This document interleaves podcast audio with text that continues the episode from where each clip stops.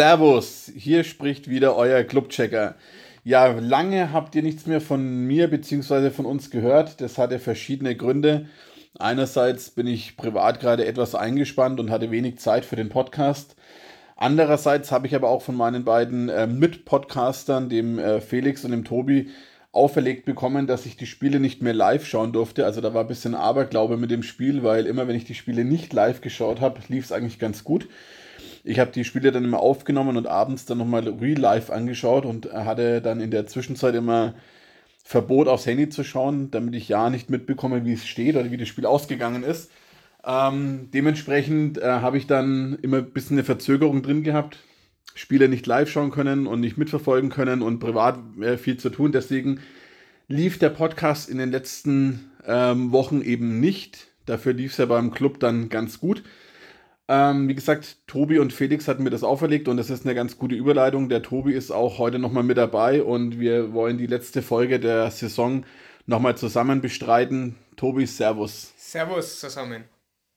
Ja, heute soll der Podcast mal in 3 Teile aufgeteilt werden. Der erste Teil dreht sich um die letzten 8 Spiele. Ja, es waren jetzt 8 Spiele, also ein Viertel der Saison mehr oder weniger, über die ich keine Podcast-Folge mehr gedreht habe.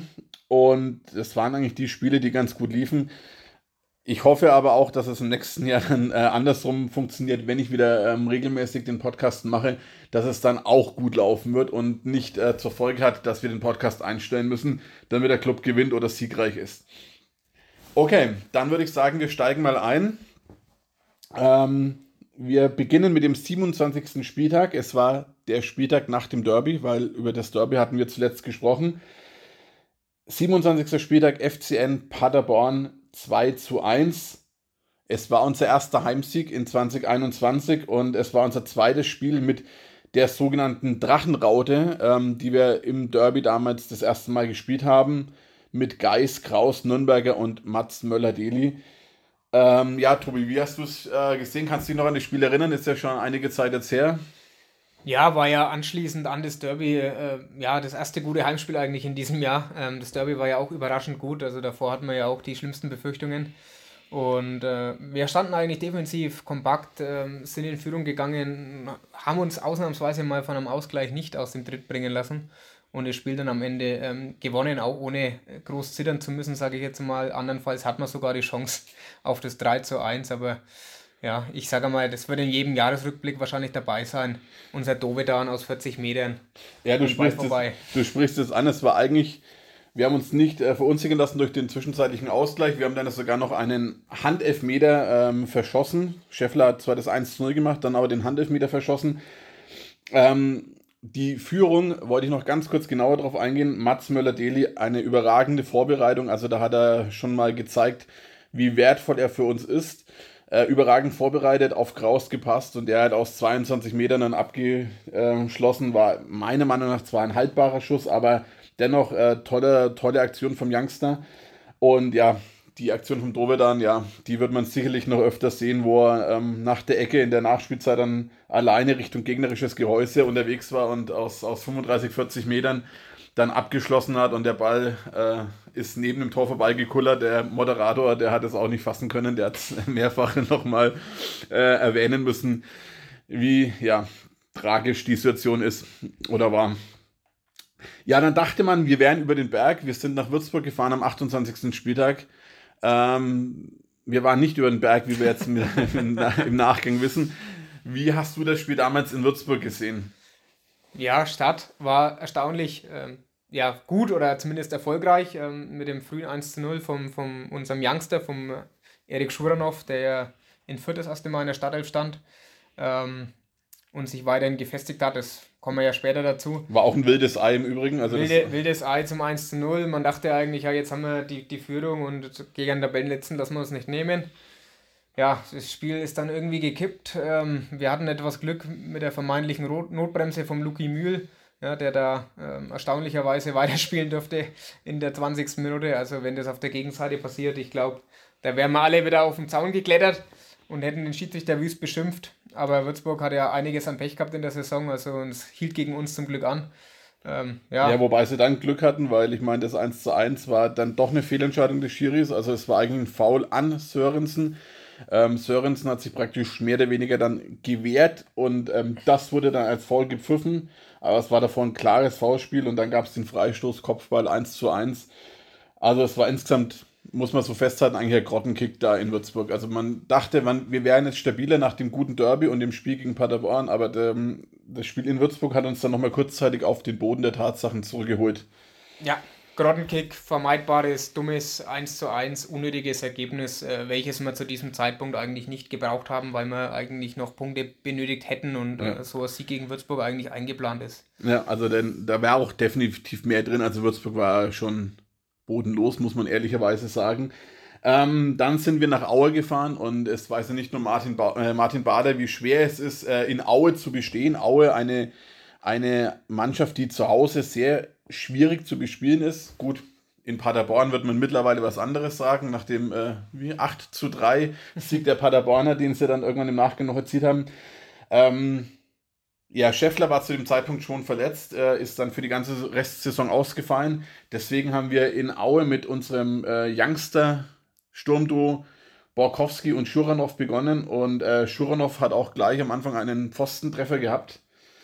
Und das Spiel war auch sehr dominant geführt von unserer Seite. Also wir haben wirklich das Spiel dominiert, waren zur Hälfte irgendwann mit 10:1 Torschüssen in Front. Aber irgendwie sollte das Ei nicht fallen. Und dann ist Robin Hack nach seiner Verletzung eingewechselt worden und hat wie im Hinspiel den 1:0 Siegtreffer erzielt. Kannst du dich noch erinnern an den Kullerpass von Kraus auf Hack?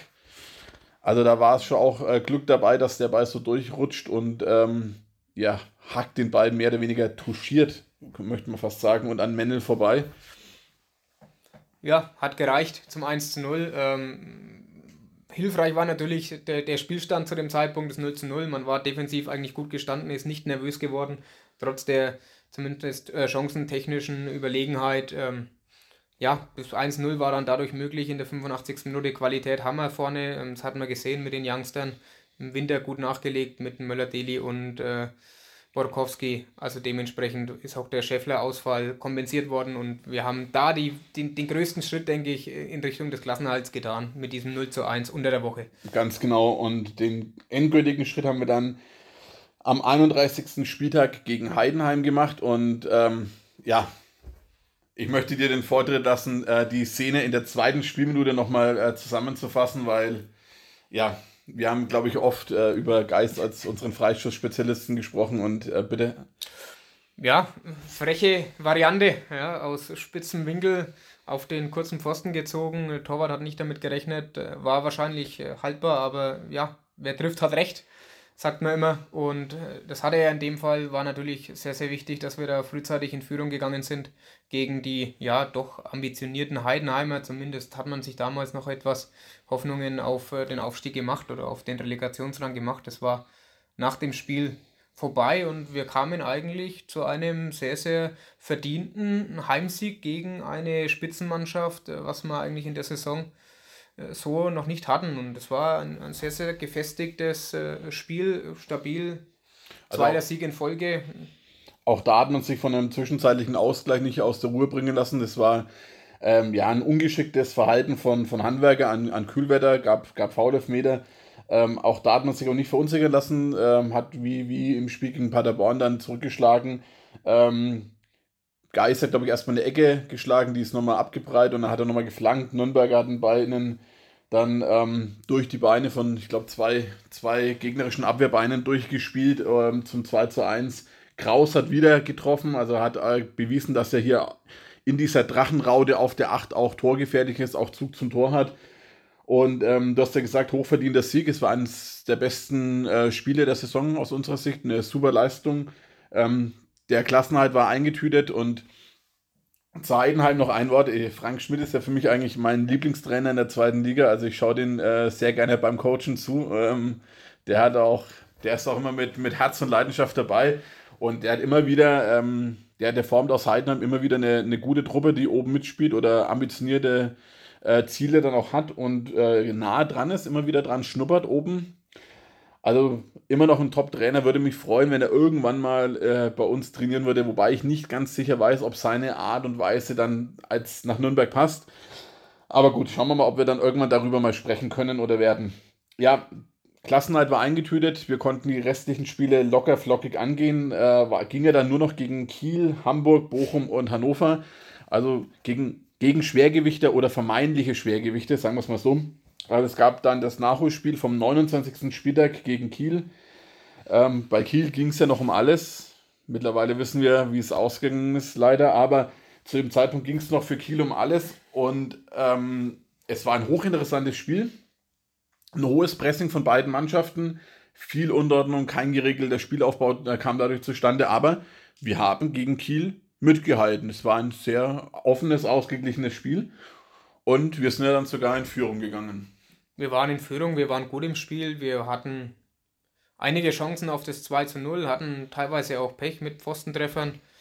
Ja, passen dann einmal nicht auf und so ist es dann eben gegen die Spitzenmannschaft, die weiß es dann auch auszunutzen. Jani Serra mit einem super Kopfballtor steht natürlich im Zweikampf dann auch gegen Handwerker und nicht gegen einen unserer größeren Spieler in der Verteidigung. Ja, wechselt nicht umsonst in die Bundesliga. Ja, heute fix gemacht, wechselt nach Bielefeld. Kann man nichts dagegen sagen. War dann in der Hinsicht, denke ich, auch gerechtes 1:1, weil man eben die Qualität von Kiel dann da schon auch gesehen hat, dass man dann eben aus wenig dieses Tor dann eben macht. Hätten wir da einen der beiden Pfostentreffer verwertet, wäre es wahrscheinlich in unsere Richtung gegangen, aber so, denke ich, unterm Strich leistungsgerechtes Unentschieden. Also da hatten wir einfach eine gute Phase, dann mussten wir nach Hamburg und irgendwie war für mich war klar, ich habe es im Vorfeld schon mehrfach dann in diversen WhatsApp-Verteilern kundgetan, in Hamburg werden wir mit dem Ofenrohr ins Gebirge schauen, wir werden da sicherlich nichts holen und es waren einfach, die Vorzeichen waren alle richtig, wir hatten einen guten Lauf, Hamburg einen schlechten Lauf, das ist immer prädestiniert dafür, dass wir sowas beenden. Dann kam auch noch der Trainerwechsel, Horst Hrubesch kam zurück auf die Trainerbank und irgendwie war es angerichtet, dass uns der HSV schlägt, aber wir kamen gut rein ins Spiel, also wir waren eigentlich am Anfang gut drin in der Begegnung und da habe ich mir schon gedacht, habe ich mich vielleicht doch getäuscht, war mein Bauchgefühl doch nicht richtig, aber... Ja, wir haben uns, denke ich, auch in gewisser Weise selbst geschlagen, das 1:0 nach 4 Minuten maximal ärgerlich, Sörensen muss den Ball eigentlich klären. Kann den Ball auch klären. Also ich muss, nach 4 Minuten war es glaube ich nicht, oder? Das war deutlich später, meine ich. Aber gut, sei es drum. Ja. War relativ früh auf jeden Fall. Jatta mit dem 2:0 hat nachgelegt. Nach dem Anschlusstor kam kurz Hoffnung auf, aber Terodde hat es eigentlich vor der Halbzeit dann wieder egalisiert. Auch ärgerlich, dass wir da den Ball nicht verteidigt haben. Ja, ich denke, wir können über das Spiel größtenteils hinweggehen, außer natürlich, sage ich ja mal, erfreulich noch der Anschlusstreffer zum 5:2 von unserem Youngster Rosenlöcher, ja. der sich da zum ersten Mal auch eingetragen hat in die Torschützenliste. Das restliche Spiel kann man abhaken, solche Dinge passieren. Wichtig war, denke ich, dass wir danach am 33. Spieltag wieder einen guten Auftritt hatten gegen den VfL Bochum. Ganz genau, also es war das letzte Heimspiel der Saison und dementsprechend auch das letzte Heimspiel von Luki Mühl, Hanno Behrens und Georg Margreitter. Dementsprechend wurde auch in der 18., 28. und 33. Minute gemäß ihrer Rücknummern ein Hubkonzert an der Steintribüne dann veranstaltet und es hat Margreitter anscheinend so beflügelt, dass er kurz danach per Kopf dann... zu Margreitter wurde und das Ding eingeköpft hat. Bochum war nervös, da war die Aufstiegsangst präsent. Die hatten irgendwie einen zittrigen Fuß. Aber auch hier, wie schon gegen Kiel, hat man gemerkt, dass Qualität vorhanden war. Sogar ein etwas ähnliches Tor. Flanke auf den zweiten Pfosten und ja, da muss man sagen, Martini ist ein bisschen durch den Fünfer geirrt. Also da hätte er den Ball, denke ich, schon runterholen können. Und somit war der Bochum am zweiten Pfosten frei, hat eingenickt. Auch hier leistungsgerechtes Unentschieden, war ein bisschen parallel zum Kieler Spiel erkennbar. Aber auch hier, wir haben gegen das Top-Team, gegen den danach feststehenden Meister der zweiten Liga auch mitgehalten. Also es war ein Spiel auf Augenhöhe. Und dann ging es am 34. Spieltag, am letzten Saisonspieltag, dann nochmal nach Hannover. Es war das Spiel um Platz 11, aber... Man könnte jetzt meinen, ein Spiel um die goldene Ananas. Nee, es war schon wichtig, weil gegebenenfalls bringt uns das in den Fernsehgeldern doch noch weiter nach vorne. Dementsprechend, man wollte nichts abschenken, man wollte nicht experimentieren und hat engagiert einen Auftritt hingelegt, auch wieder hochgepresst. Shuranov, schönes Ding gemacht, schöner Schlenzer zum 1:0. Dovedan hatte eine Chance zum 2:0. Wir kriegen im direkten Gegenzug dann ärgerlicherweise das Gegentor. Und in Halbzeit 2 war Hannover erstmal besser, aber hinten raus haben wir dann nochmal ganz gut gekämpft. Und Dovedan hat nochmal einen Ball schön erobert. Man muss ihn auch hervorheben, wenn er was Gutes getan hat. Auf Shuranov gepasst und das war so ein typisches Gerd Müller-Tor meiner Meinung nach. Hat er rumgestochert im Fünfer und dann eben seinen Doppelpack geschnürt. Ich denke, positiver Saisonabschluss. Ja, wenn man die letzten Spiele Revue passieren lässt, haben wir ungefähr wie die Aufstiegskandidaten gepunktet, bis auf den HSV, der da deutlich abgeschmiert ist am Ende. Nee, es gibt Hoffnung auf die neue Saison. Ich glaube, wir stehen vor einem relativ kleinen Umbruch und die Spieler, die sich in den letzten Wochen hervorgetan haben, bleiben uns alle erhalten oder zumindest haben wir die Trümpfe in der Hand. Die Saison wurde relativ ordentlich abgeschlossen mit Platz 11. Wir waren am Ende zu keiner Zeit auf einem Abstiegsplatz gestanden und ja, können guten Auges quasi die Saison abschließen. Ja, das ist eine perfekte Überleitung, weil wir jetzt zum Saisonfazit kommen und dann auch nochmal über die aktuellen Transfers, die jetzt schon getätigt worden sind. Dieter Hecking ist da gerade eifrig dabei. Sprechen wollen, deswegen gehen wir jetzt eine kurze Unterbrechung und sind dann gleich zurück mit dem Saisonfazit. Bis gleich. Wir sind zurück aus der Unterbrechung und kümmern uns jetzt um das Saisonfazit und sprechen mal kurz über die aktuellen Transfers. Ja, unser Saisonziel vor der Saison war, eine sorgenfreie Saison spielen und das war nicht immer so einfach und man hat manchmal auch, glaube ich, das Ziel ein bisschen aus den Augen verloren gehabt. Ich habe die Saison mal in 4 Phasen unterteilt. Phase 1 ist der erste Spieltag bis zum 13. Spieltag, also der September bis zum Dezember. Da haben wir 5 Siege, 4 Unentschieden und 4 Niederlagen geholt, standen zu Weihnachten auf Platz 7. Es war ein Auf und Ab, unkonstant. Erst am 11. Spieltag mal mit 2 Siegen in Folge, aber ich denke, das war das, was man unter einer sorgenfreien Saison verstehen kann, unterm Strich, oder? Platz 7 hätten wir mitgenommen. Ja, also vor allem, wir wissen ja noch, wie die vorherige Saison geendet hat. Platz 7 war, denke ich, das, was man alle unterschrieben hätte. Wir waren wechselhaft in den Leistungen, wir hatten gute Phasen, wir hatten viele Führungen, die wir verspielt hatten. Wir hatten späte Gegentore, das war uns alles aus der Vorsaison bekannt, also wir hätten durchaus mehr Punkte haben können. Aber summa summarum, im Endeffekt betrachtet, sind wir da ordentlich durchgeschwommen durch die ersten 13 Spieltage und standen da, wo wir uns auch gesehen haben, denke ich einmal, wenn man es realistisch betrachtet. Ja, und dann kam die dunkle Phase 2, der 14. bis zum 19. Spieltag, also der Januar 2021. 0 Siege, 1 Unentschieden, 5 Niederlagen, abgerutscht auf Platz 14. Also es waren die Spiele gegen Heidenheim, HSV, Bochum, Hannover, Regensburg und Sandhausen. Also da waren auch die sogenannten 6-Punkte-Spiele dabei. Und man muss ehrlich sagen, bis auf das 1:1 gegen den HSV war da nicht wirklich vielversprechend und man hatte schon Zweifel. Und die Stimmen im Umfeld wurden natürlich wieder lauter. Das ist natürlich bei uns schnell so. Ja, man fühlte sich in gewisser Weise zurückerinnert an die letzte Saison. Ne? Also wir hatten dieses Spiel in Heidenheim, das war relativ ausgeglichenes Niveau. Wir haben 2:0 verloren mit, sage ich mal, dämlichen Gegentoren. Damals, ich glaube, 45+1 mit dem 1:0-Gegentor und dann ein spätes 2:0 noch hintenher. Das HSV-Spiel hat spielerisch das Ganze ein bisschen getrübt. Wir waren da relativ gut. Der HSV war wahrscheinlich relativ schlecht. Wir haben einen Punkt geholt, war eigentlich alles okay.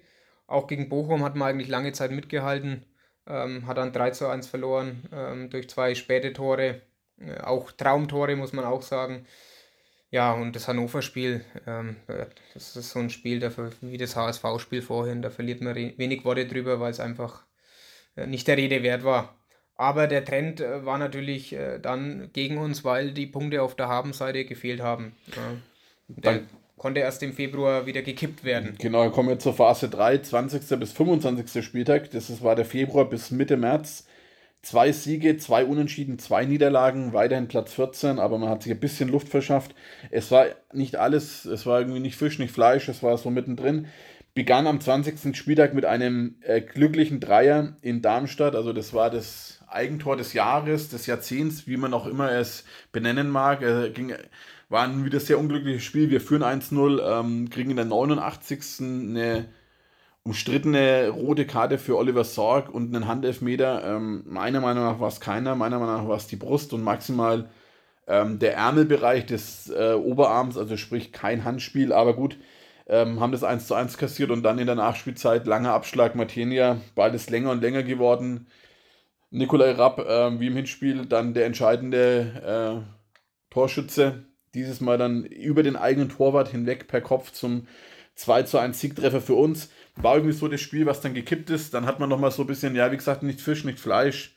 St. Pauli war wieder eine relativ schlechte Leistung. In Karlsruhe hat man dann hinten raus Mats Möller-Deli den Sieg noch geholt. Braunschweig wiederum schlecht gewesen. In Düsseldorf waren wir eigentlich, ich meine, ordentlich unterwegs. Kassieren dann aber das 3-1, also da war auch mehr drin. Also es war alles wieder ein Auf und Ab. Ja, man hat gemerkt, die Mannschaft war zu dem Zeitpunkt nicht gefestigt. Wir haben ja ärgerlicherweise vor allem gegen die schwachen Gegner Braunschweig und Osnabrück, welche ja am Ende auch die Liga nach unten hin wieder verlassen haben, zu wenig Akzente gesetzt in spielerischer Form. Man konnte die Spiele nicht spielerisch auf seine Seite ziehen und dann gewinnen. Wir haben beide Heimspiele nur unentschieden gespielt. Ja, die Spiele gegen Darmstadt und gegen KSC, die Siege, die waren glücklich, aber nicht unverdient. Gegen die anderen, Düsseldorf und Pauli, waren Mannschaften, die sich in der Rückrunde im oberen Drittel aufgehalten haben. Kann man verlieren, war auch in Ordnung. Ja, wie gesagt, nicht Fisch, nicht Fleisch. Kommen wir zur letzten Phase. Ab dem 26. Spieltag 4 Siege, 4 Unentschieden, 1 Niederlage. Dann eben am Ende der vorhin angesprochene Platz 11.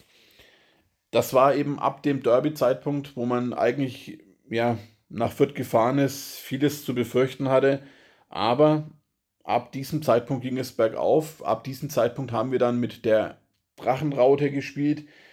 Man hat gemerkt, dass es der Mannschaft irgendwie Stabilität gegeben hat.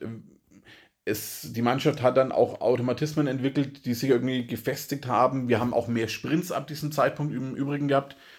Ob das dann wirklich an der Formation lag oder ob man sich da zusammengerauft hat. Ich habe zwischenzeitlich jetzt auch schon mal gelesen, dass man sich vor dem KSC-Spiel auch mal die Meinung gesagt hat, hat Enrico Valentini in einem Interview gesagt. Also vielleicht lag es auch daran, vielleicht lag es an einer Formation, vielleicht war es eine Mischung aus allem. Und es ging dann bergauf. Wir haben da zwischenzeitlich dann ja 7 Spiele in Folge nicht verloren. Nur eine Niederlage kassiert, die vorhin angesprochene Niederlage in Hamburg. Also ich hatte den Eindruck, die Mannschaft hat sich zu dem Zeitpunkt jetzt gefunden. Ja, vielleicht waren es auch die Personalentscheidungen, die auch in diesem Zeitraum gefallen sind. Also dass die auslaufenden Verträge von Behrens, Mühl und Margreitter, die ja, denke ich, in der Mannschaft schon ein gewichtiges Wort haben, nicht verlängert werden. Sportlich haben sie schon weniger eine Rolle gespielt. Vor allem die Youngster haben in dieser Zeit überzeugt, sind in die Bresche gesprungen für die etablierten und verletzten Spieler. Kraus mit ordentlicher Leistungssteigerung, Nürnberger hat sich stabilisiert, Geis hat ordentlich gespielt und vor allem in der Offensive war man mit Shuranov und Borkowski stets gefährlich und auch Möller-Deli war ein super Wintertransfer, der uns da gewisserweise geholfen hat, die sorgenfreie Saison, die propagiert wurde, auch dann am Ende zu spielen. Ja, also hinten raus war es eben dann schon diese sorgenfreie Saison, aber ja, die schlechte Phase im Januar hat das Ganze ein bisschen getrübt, weil da wäre sonst vielleicht auch tabellarisch deutlich mehr drin gewesen, aber Dieter Hecking ist ruhig geblieben, hat Robert Klaus arbeiten lassen und das hat sich dann irgendwie auch ausgezahlt. Spieler der Saison, wie schätzt du es ein? Wer hat sich da hervorgetan? Auf der Club-Homepage offiziell von den Fans gewählt wurde Erik Shuranov. Was ist so deine Meinung dazu? Ja, kann man natürlich so unterschreiben. Also 2002er Jahrgang, ja, noch gar nicht so lang her, sein Geburtstag. Ja, war auf jeden Fall jemand, der da nochmal Schwung reingebracht hat in die Offensive und vielleicht auch uns zu den entscheidenden Toren verholfen hat. Mats Möller-Deli, klasse Wintertransfer, der vor allem in dieser guten Saisonphase am Ende aufgeblüht ist. Hatte natürlich auch in Gent, wo er herkam, relativ wenig Spielzeit. Muss man natürlich auch sagen, dass er da erst etwas Zeit gebraucht hat. Also lässt hoffen für die neue Saison. Ja, also die beiden hätte ich natürlich auch genannt. Shuranov und Mats Möller-Deli, für mich schon die Spieler, die maßgeblichen Beitrag dazu geleistet haben, dass es hinten raus eben diese sorgenfreie Saison wurde. Jetzt wollen wir mit diesen Begriffen jetzt nicht mehr weiter hantieren. Kommen wir mal zu den aktuellen Transfers. Behrens, Mühl, Margreitter standen als Abgänge fest. Jetzt in den letzten Tagen ist auch noch der Vertrag von Oliver Sorg aufgelöst worden. Mit Kretschmer und Schleusener war ja einer von 3 Spielern, denen angeblich nahegelegt wurde, zu wechseln, beziehungsweise vielleicht liegen auch Kretschmer und Schleusener Vertragsauflösungsangebote vor, das weiß ich nicht. Aber möglich ist das. Also Abgänge stehen damit 4 fest.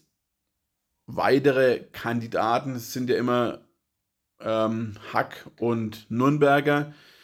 Da muss man mal abwarten, was da noch passiert. Gegebenenfalls auch ein Dovedan, der bislang immer noch nicht so richtig glücklich hier geworden ist. Also es ist immer noch keine Win-Win-Situation, muss man schon sagen. Wie bewertest du momentan unsere Neuzugänge?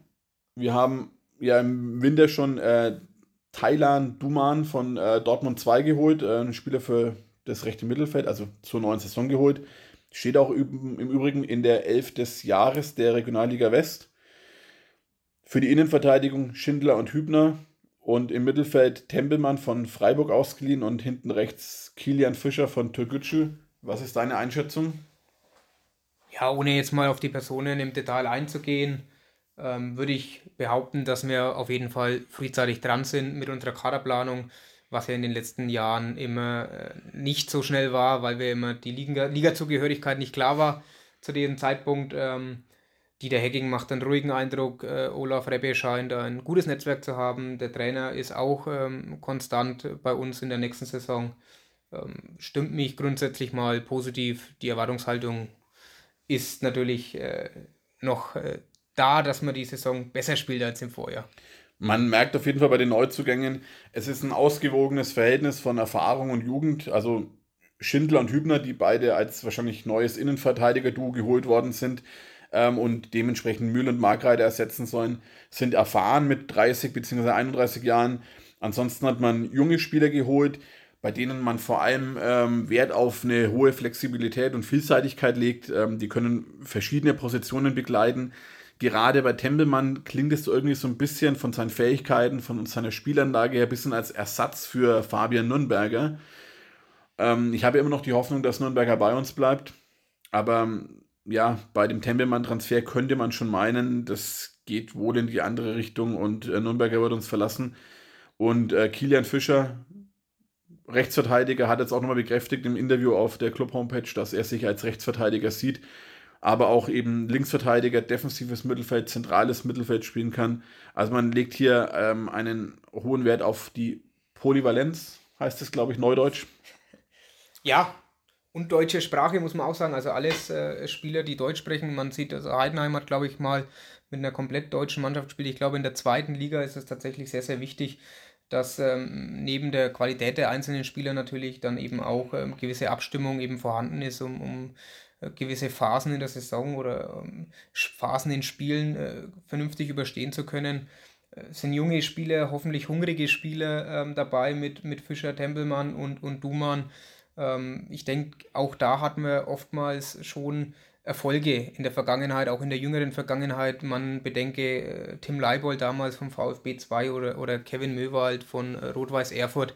Das sind auch Spieler, die relativ unter dem Radar liefen für die Fans und bei uns dann sich echt super entwickelt haben und sich etabliert haben.